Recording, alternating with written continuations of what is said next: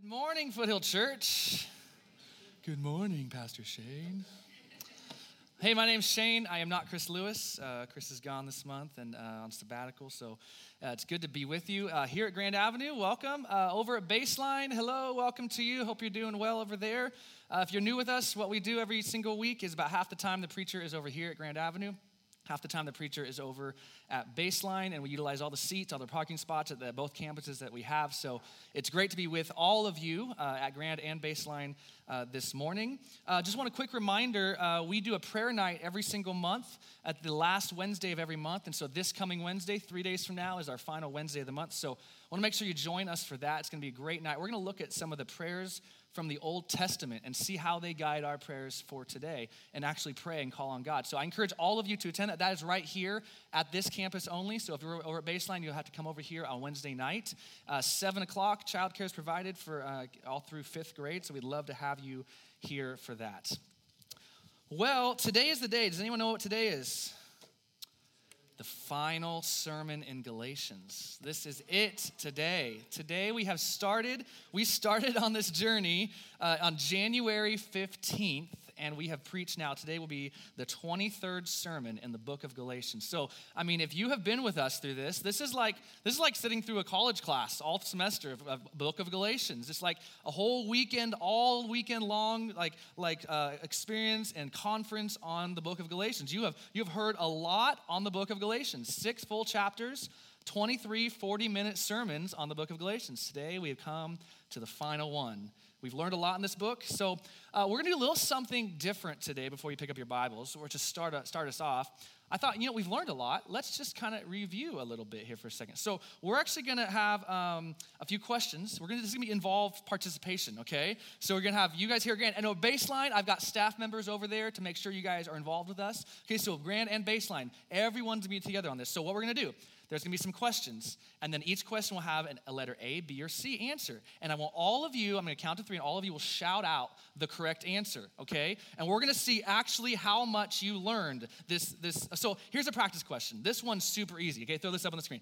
Uh, the book we've been studying here at Foothill Church since January is this is just a practice question, okay? Three answers A, Genesis, B, Revelations, C, Galatians. Don't say anything.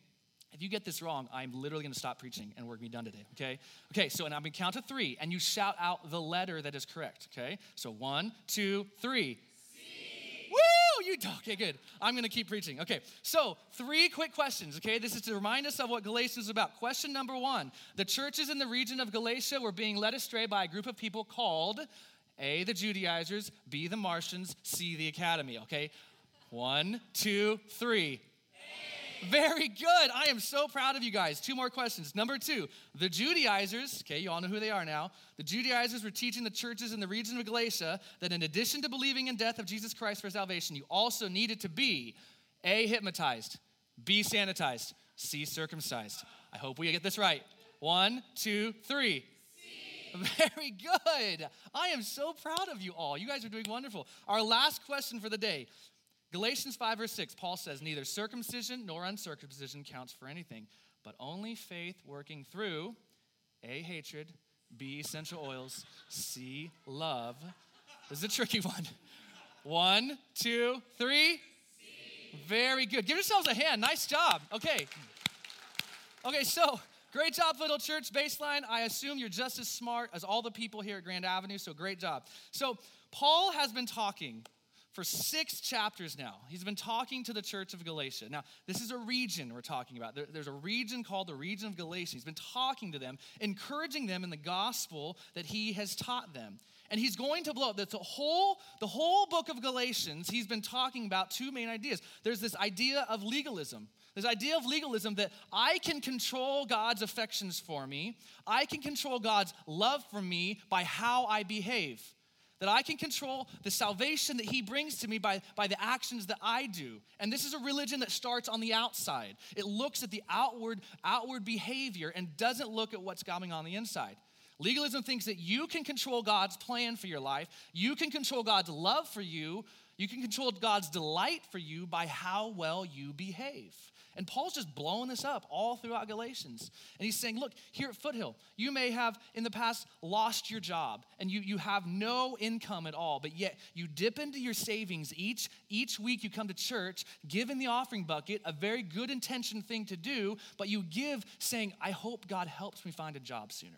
I hope God blesses me and is happy with me because I am giving right now in the offering. You might come to church and you have no desire here to be at church, but you just feel like this is the good thing to do. You've sinned a lot this week, so you know what? I do need to go to church this week. And so you think that being here at church will control God's affections for you and make him look down on you and smile at you because you are filling a pew or filling a seat this morning you try to appease him. And On the other side of legalism, there's this idea of license. And Paul, the whole book, is just blowing this idea up that you have a, a, fake license in your hand to act, to think, to talk however you want to do. It's the idea that God really doesn't know what's best for me.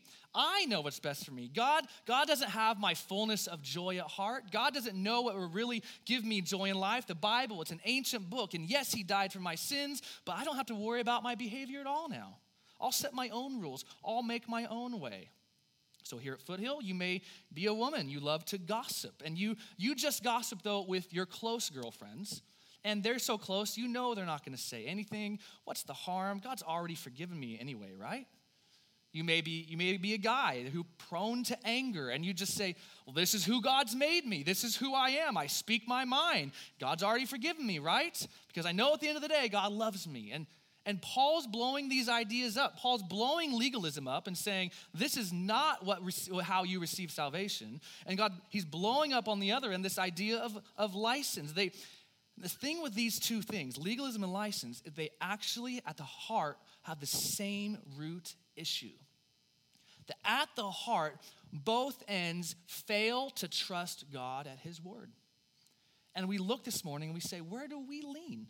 Where, is you, where do you, as a Christian, lean in this pendulum of legalism and license? Because at the root of it, you have the same issue.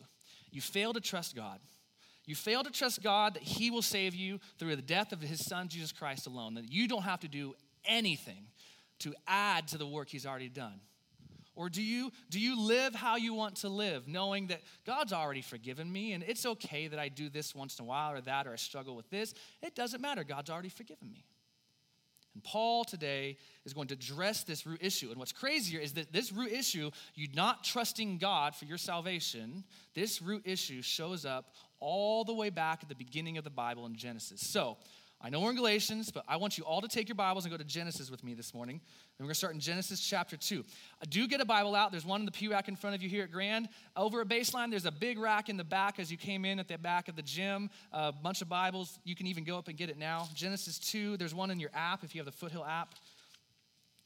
So, God creates the world, He creates Adam, and, and, and He puts Adam in the center of the garden and we're going to look at legalism and license. Paul's going to talk about it today, but it shows up in Genesis, the beginning of the world at the dawn of time. Genesis 2:15. Adam's in the middle of the garden. God's going to talk to him. Here he says, "The Lord God took the man, put him in the garden of Eden to work it and keep it, and the Lord God commanded the man, saying, "You surely you, you surely can eat of every tree of the garden, but of the tree of the knowledge of good and evil you shall not eat, for in the day that you eat of it you shall die." Okay, stop there. So, it's a pretty sweet gig Adam's got going on here, right? I mean, God made Adam. He's around a perfect world. I mean, there's like lions and zebras walking around, and he's petting them. I mean, this is awesome. There's all these trees around him, and he can eat of any of them. I mean, the most delicious fruit you can imagine. I mean, he just, oh, I'd like that right now. Mm, that tastes amazing. I'd like that right now. I mean, this is amazing what he, where he's at right now. But there's, there's only one tree that he cannot eat. Only one. Pretty sweet thing he's got going on. So skip now to verse uh, to chapter three. Now Eve has been created, and the serpent comes on the scene. Chapter three, Genesis three, verse one.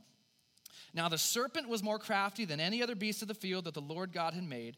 He said to the woman, Did God actually say, You shall not eat of any tree in the garden?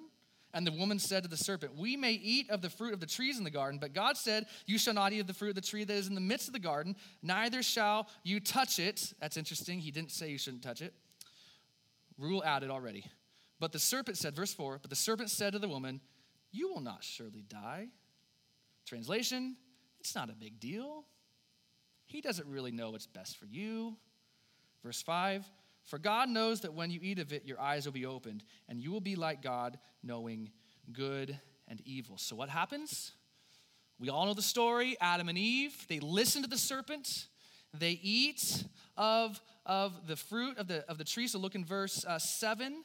They eat of it. Then the eyes of both were opened. They knew they were naked. What they do then? They sewed fig leaves together. They made themselves loincloths, verse 8, and they heard in the sound, the sound of the Lord God walking in the garden in the cool of the day, and the man and his wife hid themselves from the presence of the Lord God among the trees of the garden. Here you see it the serpent coming along saying, You, God doesn't really know what's going to make you happy. Did he really say that? I mean, is it really that big of a deal? That's license saying, oh, you can do what you want to do, it doesn't matter. And then what happens after they eat of it? It's legalism. It's, oh, shoot, I've sinned. I've done something wrong. I need to go hide. I need to cover myself. They sewed fig leaves to cover themselves. I need to do something to cover my own sin. Let's hide. Let's cover our sin. You see it at the beginning of time. This, as, as, as, human beings, this is where we live. We live in this tension of, of trying to cover our own sins or saying, ah, I know what's best for me. I can do whatever I want. And Paul is blowing things, things up. And it's easy here at Foothill to live. It's easy to live in legalism at a church.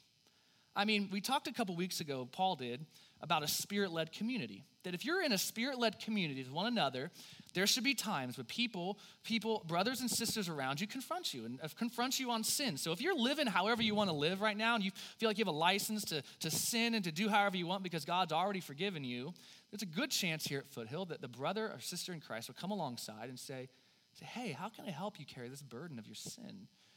But legalism, legalism's easy in a church.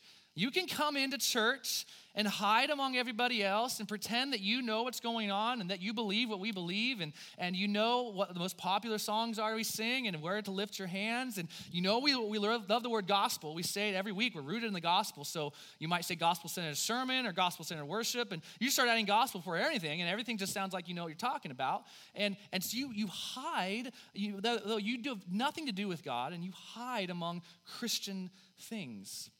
And so here in Galatians, Paul is going to give us this final warning, this final seven verses to stop and say, let me tell you something before I'm done writing to you. So, with that in mind, legalism and license, now let's get to our passage Galatians chapter 6. If you're using a physical Bible, just turn most of the way to the back. If you get to Revelation, you've definitely gone too far. Turn to the left a bit. Galatians chapter 6. And we're in verse 11 today, and we're going to finish the whole chapter today.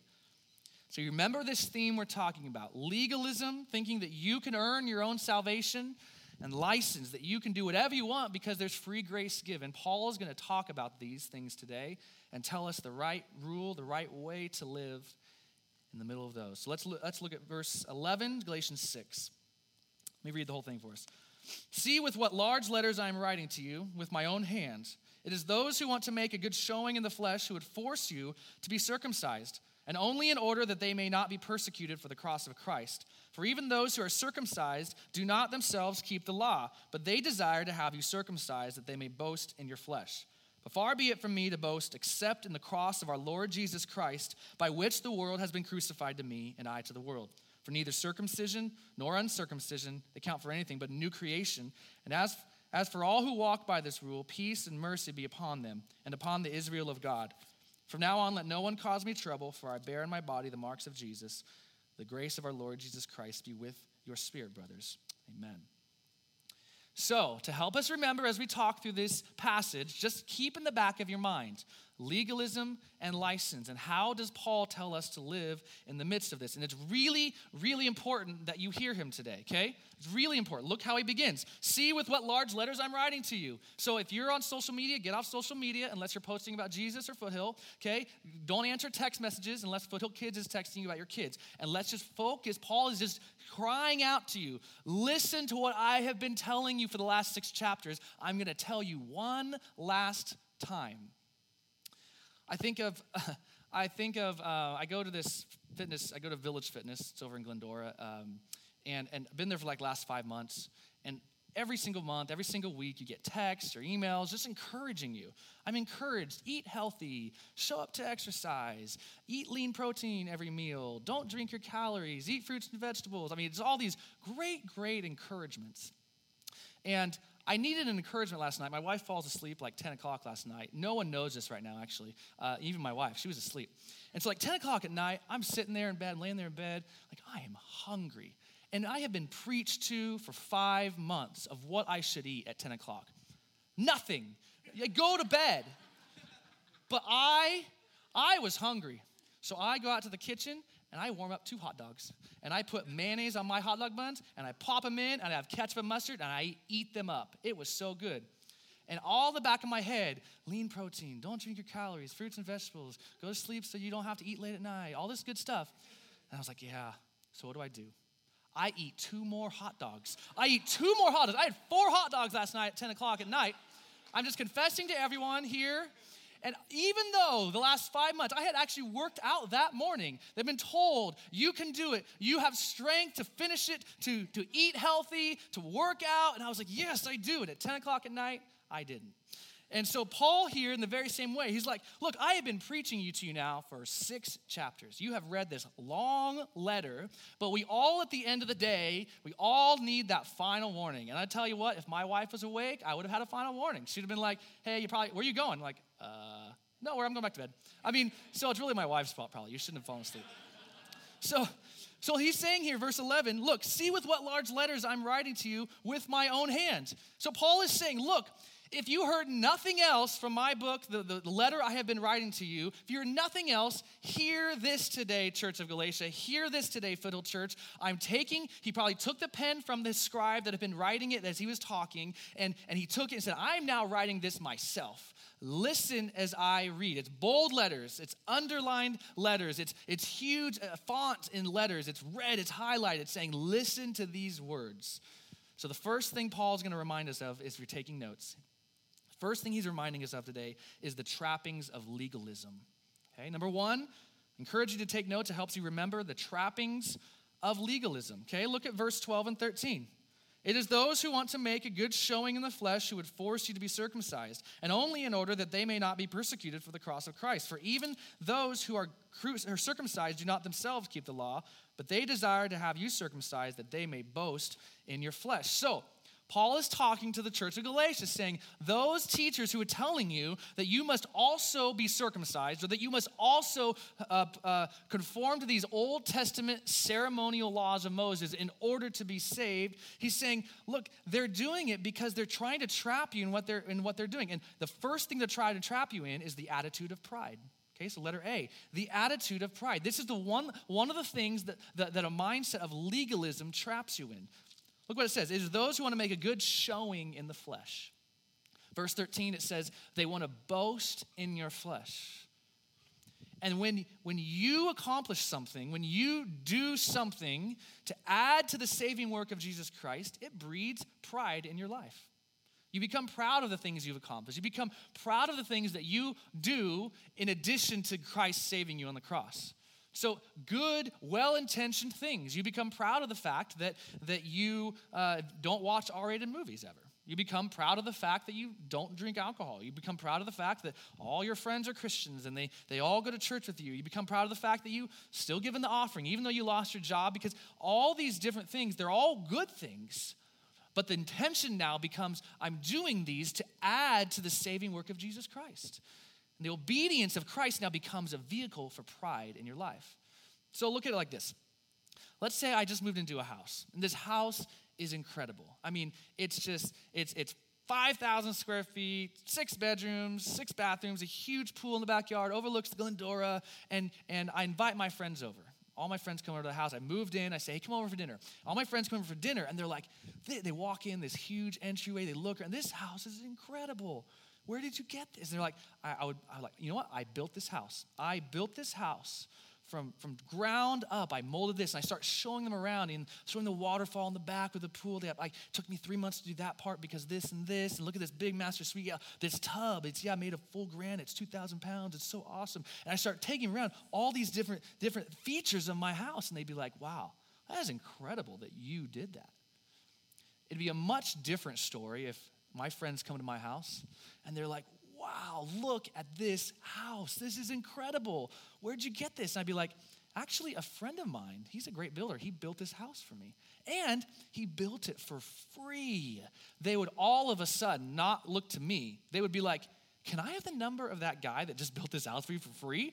All of a sudden, when you aren't accomplishing something, the focus and the attention isn't on you. It's just human nature, church. When you work at something, when you build something, you feel proud and accomplished that you did it. This is just human nature, whether it's a college degree, whether it's a house you may have built, whether it's a job that you've attained. I mean, this is just human nature. But God is the most glorious being in all the world. So when it comes to our salvation, He deserves all the glory. So what He did is He took away anything at all for you to boast in Him, boast at all, that you only boast in Him.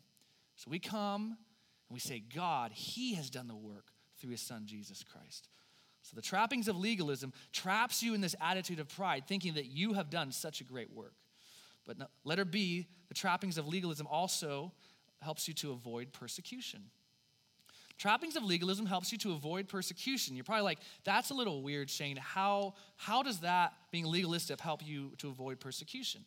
Well, look at verse 12 for just a second, and then we'll talk about it. Verse 12 says, Look, he, they want to make you a good showing in your flesh, uh, only in order that they may not be persecuted for the cross of Christ. So Paul brings this up, and so I think we talk about it. There's, there's a couple ways to look at this. Number one, back in the day of Paul, when Paul was writing this to the, the church, he was very accurate. I mean, the, the, the, the, up to that time, the way you receive salvation is by following these ceremonial cleansing laws of the Old Testament. And one of them is that you are circumcised. So if, if you were a Christian who went into a Jewish synagogue at that time and started preaching or teaching or talking with your friends, like, actually, no, I think I'm saved by grace alone, through faith alone, in Christ alone, then I don't need to be circumcised. I don't need to do all these things. Well, you'd start being ridiculed and mocked, and the, the priest would throw you out of the temple and be like, you know, get out of here. And if you kept coming back and doing it, they'd probably eventually beat you. And Paul himself, Paul himself was beaten many times, almost killed, because he did this very thing. He preached that salvation is only through the saving work of Jesus Christ on the cross. But you look at it even in modern times, just last year in 2016, there were over 1,200 people around the world killed for their faith in the cross of Christ. Over 1,300 churches just last year were attacked around the world and some here in America for their faith in the cross of Jesus Christ. In Iraq alone, there, there was a, um, used to be a one and a half million Christians, and up to last year, uh, it's estimated it's down to 300,000. So it's, it's very evident the cross of Christ is a reason to be persecuted. And you might say, well, Shane, we live in America. This is the land of the free, the home of the brave. We have religious freedom here. Open. There's no persecution here. But I look at the cross, I look at the offensiveness of the cross, and it actually is offensive to us in America here, the land of the free, the home of the brave.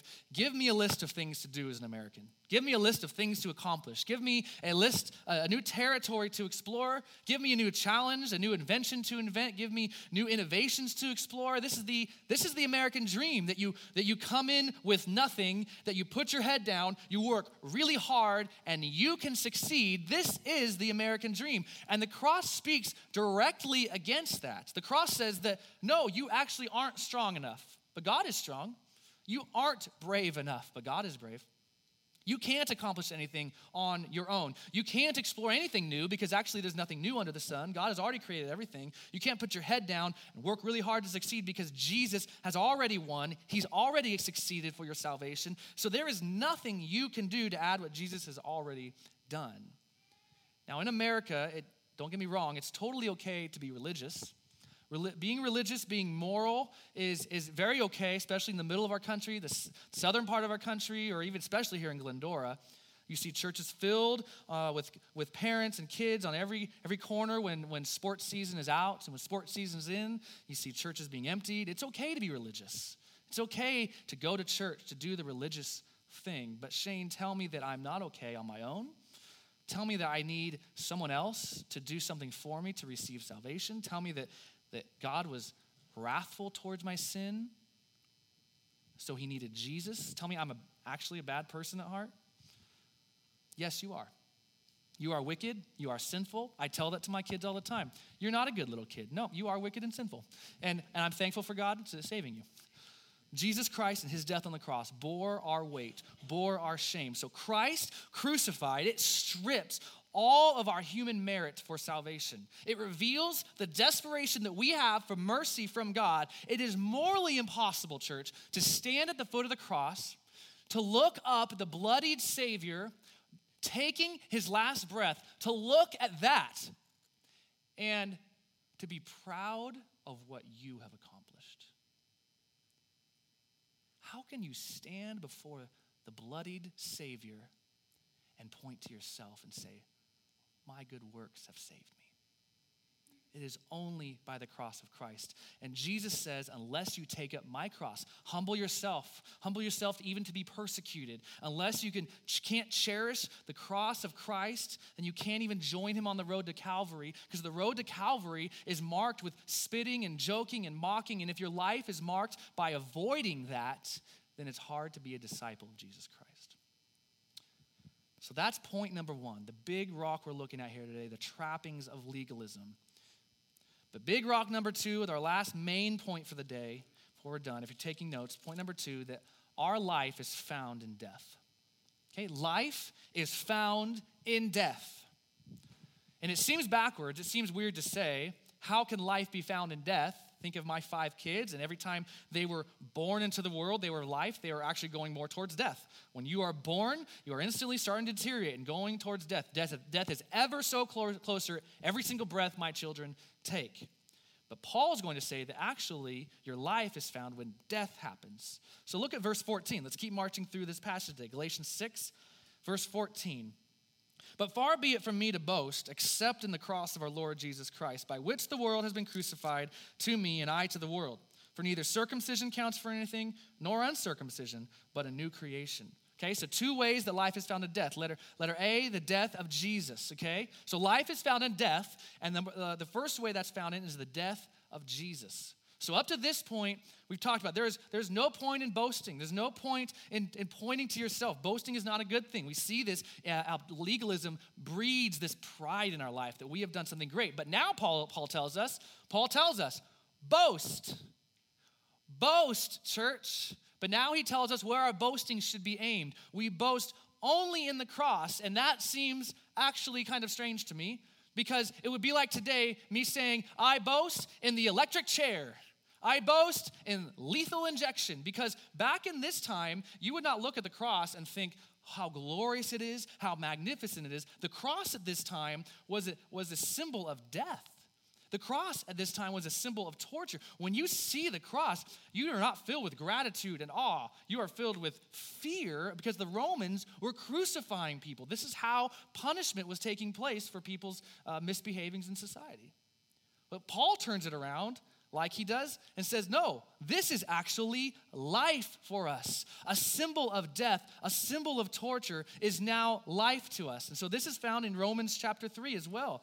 Romans chapter 3, you don't have to turn there, it's gonna be on the screen. Romans 3:23, he says, For all have sinned and fall short of the glory of God, and are justified by his grace as a gift through the redemption that is in Christ Jesus. So, what he's saying is the unmerited favor of God has been given to you despite you. Despite who you are, the unmerited favor of God has been given to you. There's been this free gift that God has handed to you. You didn't have to earn it. You had nothing to, to in order to receive it. He just gave it to you. And look what verse 25 says, Romans 3:25, whom God put forward, talking about Jesus, as a propitiation, a word we never use, by his blood to be received by faith. So, Paul, again, he's writing this book of Romans. He's saying, God, through the death of his son, Jesus Christ, on the cross, redeemed you, justified you, not by anything you did, not by anything you accomplished, but by his blood. His death brings you life. The death of Jesus, here's what's incredible the death of Jesus was so perfect to satisfy the wrath of God. It was so perfect that in a moment, there was, there was literally a second in history where Jesus took his last breath and died. It was a moment, an exact time in history. And that moment was so perfect to satisfy the full wrath of God that that death of Jesus Christ reached forward thousands of years to you and I and everything in between and covered and redeemed everything from then until now and until the future and reached forward and grabbed it and said, I carry that. And it was so perfect. That death of Jesus Christ brought so much life. It was so satisfactory to fulfill the wrath of God towards sin that it reached backwards, all the way back to the beginning of time, to Adam and Eve, to Noah, to Abraham, to Isaac, to Jacob, to King David. I mean, you talk about a sinner. King David, a man after God's own heart, the Bible says and he was also a murderer and an adulterer. And you come in here, you're saying, saying, Shane, you don't understand. There is no way that the lie, that the death of Jesus Christ can cover my sins and bring me life. Well, I have cheated on my wife multiple times. I've done this, I've done that. I'll be like, well, have you murdered somebody too? Because David did. David did both. I mean, if King David tried to get a job here today, we'd be like, nice harp, cool songs, but hey, you can't work here today. I mean, you are not beyond the grace of God. No matter what you have come in here today, I don't care, you may come here, I've got issues, got all these whacked out things happening in my life, but your sin, your issues are not too great that the death of Jesus cannot bring you life. So life is found in death, in the death of Jesus. Letter B, life is also found in the death of ourselves, okay? Letter B, life is found in our death. Look how verse 14 puts in Galatians 6. Far be it from me to boast except in the cross of our Lord Jesus Christ, by which the world has been crucified to me, and I to the world. I mean, this is Galatians 2.20, what Paul wrote, that, that I am crucified with Christ. It's no longer I who live, but it's Christ who lives in me. Galatians has hit this theme over and over, church, that where do you find your identity? Who do you belong to? Because as a follower of Jesus Christ, we belong to him. We only care what he thinks. We don't do good works to earn approval of man. We don't do good works to live under the fear of man because it is no longer I who live, it is Christ who lives in me. So even as we talked about a few weeks ago, when we talked about a spirit-led community, I am, I am, I don't need you to like me anymore because I only care what my Father thinks of me, and I only care how I act towards him. And this is what Paul has been saying here and trying to say here over and over that I belong to Jesus. I have been crucified to the world. I am content in him. And Paul uses this phrase, a new creation. Verse 15, he says, For neither circumcision nor uncircumcision counts for anything, but a new creation. So, a new creation, here's what it is a new creation is, is what exists when your old man or your old woman, they die. They're gone. They don't exist anymore, and this new creation comes into existence. So you die to legalism. You realize you aren't good enough to save yourself, that, that your best day of doing good works is far short of what's due for the penalty of wrath on your life because of your sin. And you die to the licenses in your life, and you live now according to how the Spirit of God would lead you to experience fullness of joy and fullness of life. And look what he says in verse 15. This is a huge part of what we talked about this morning. Galatians 6:15. For neither circumcision counts for anything, nor uncircumcision. And you're like, that's really weird. Like, why are we talking about circumcision here? Like, this is strange, okay? And all you, like, uncircumcised Christian males should love Paul right now because he said, you don't have to be circumcised when you come to know Christ, okay? Like, he said, look, you don't have to do this anymore. Circumcision counts for anything. And what's circumcision? It's rep- that's representative of legalism. I mean, having to do extra things to be saved, Paul says it counts for nothing. It doesn't count for anything in your life. And on the other side, uncircumcision, living and saying, oh, it doesn't matter what I do, doesn't matter how I live, doesn't matter what I think. Paul says it counts for absolutely nothing. So, what's left that really counts? Boasting in the cross of Jesus Christ. He says, that's all that's left. Boasting in the cross of Jesus Christ that brings about a new creation in you. Because when you boast in His work, you are free from the trappings of legalism, and the death on the cross can bring you life, a new creation, a man or a woman who now lives in full reliance on the Spirit of God to be at work in your life day after day. And look what verse 16 says. Let's keep marching. And as for all who walk by this rule, what rule? The rule of not living in legalism, not living in license, but living and boasting in the cross of Jesus Christ. All those who walk by this rule, here's what you get peace and mercy be upon them and upon the Israel of God.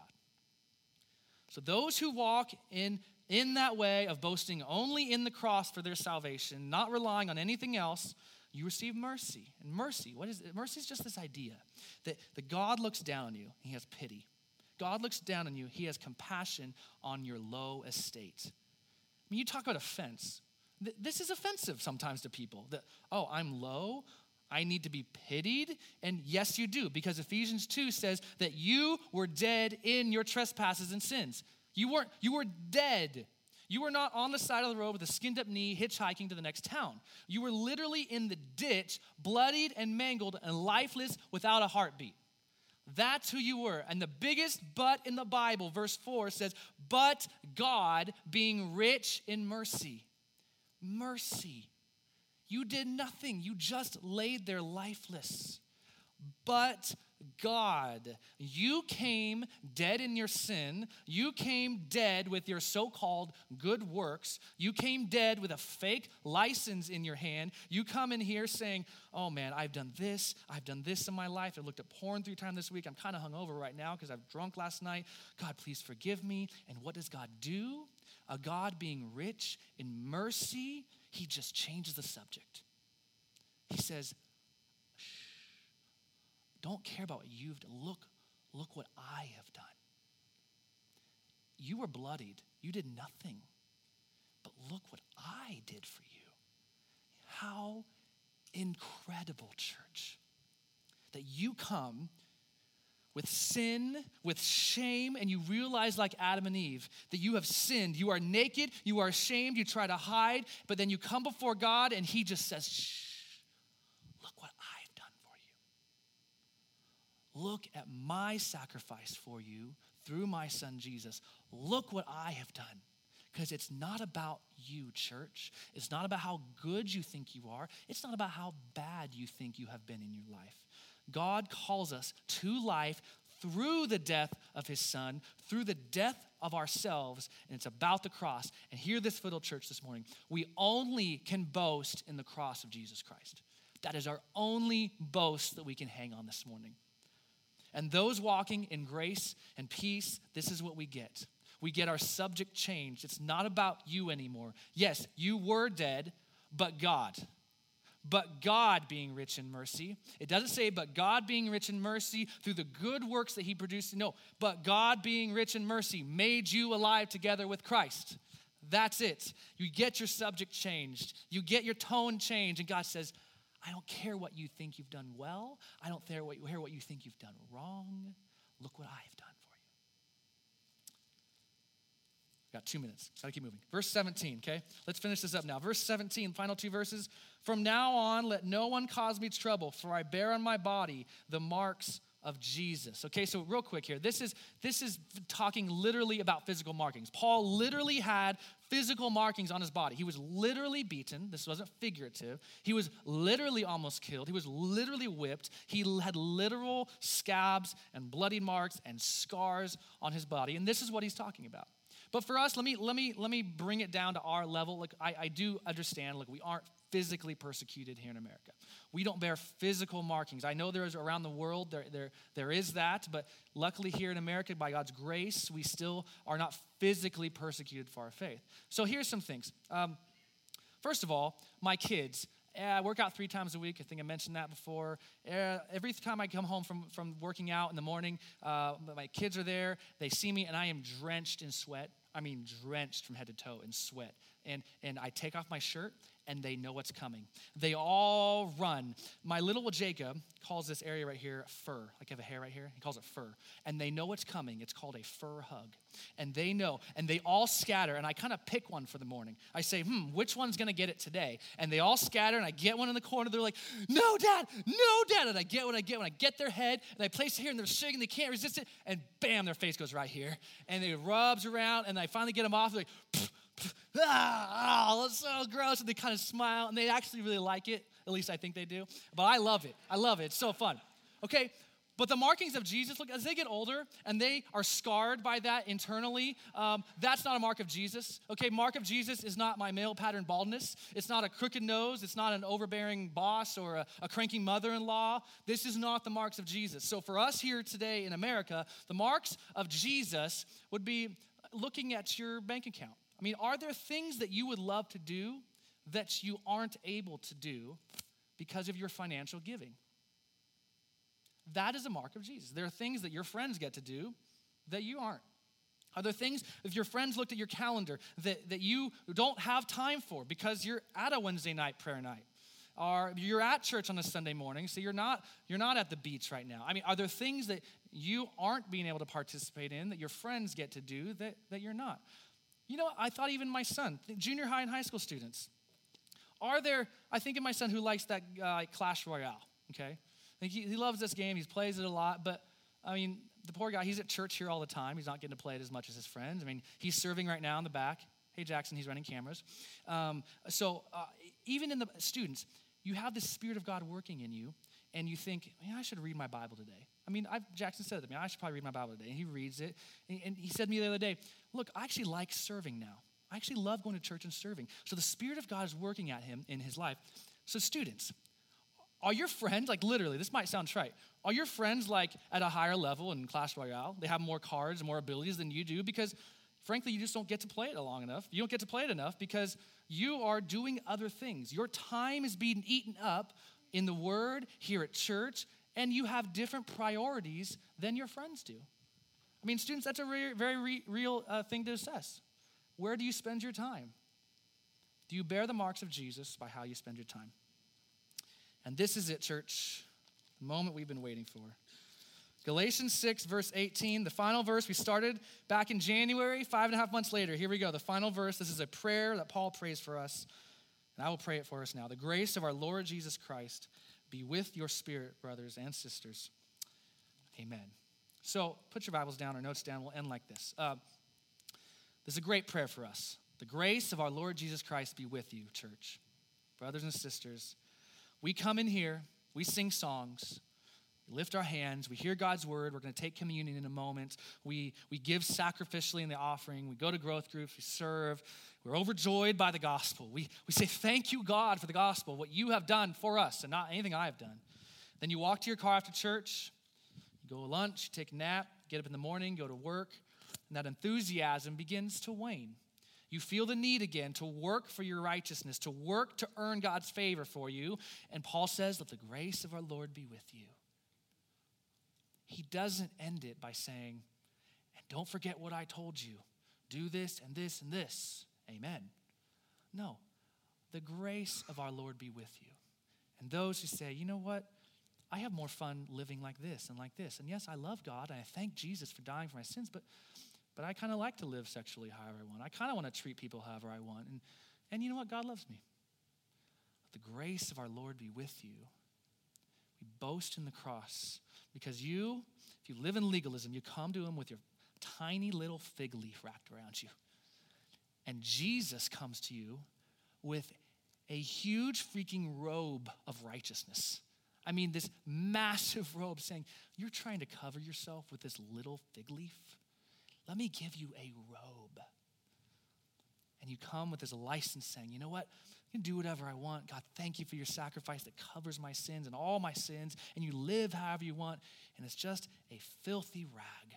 It's a filthy rag before God. You think you know what you're doing more than God. And God says, Boast in my son Jesus and what he has done for you. And you may come in here today saying, Shane, but you don't understand. You don't understand the issues I'm facing. You don't understand how much I have failed in my marriage. You don't understand how, how much I failed in my, my job and I failed sexually and I, I failed financially. And God says, shh, it's not about you. I don't care what you've done because look what I have done. You walk in peace and grace and mercy. And God says, Look what I have done. Look what I have done, church.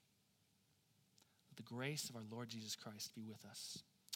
Amen. Let's pray. God, we thank you. We are so thankful for you. We are so thankful to you for what you have done for us and accomplished for us. And so, God, now I just pray, thank you for this book of Galatians. Thank you for your apostle Paul. Thank you for the work he did as a church planting missionary, going around that region, planting churches, instructing the churches around there with these letters that we can today be instructed in how to live. And so, God, today we hear the Apostle Paul, we hear your word and we ask that we would not live in legalism or in a license to sin, but God, we would live in boasting in the cross of Christ alone, that we would only boast in what he has done for us. God, help us in that. As we go from here, let the grace of our Lord Jesus Christ, as Paul prayed, let that grace rest with us today. God, for those of us in here who seem that they, they are too far gone, I pray you be with them. Pray that you draw them to yourself right now, Holy Spirit. We love you, Jesus. And in your name we pray. Amen.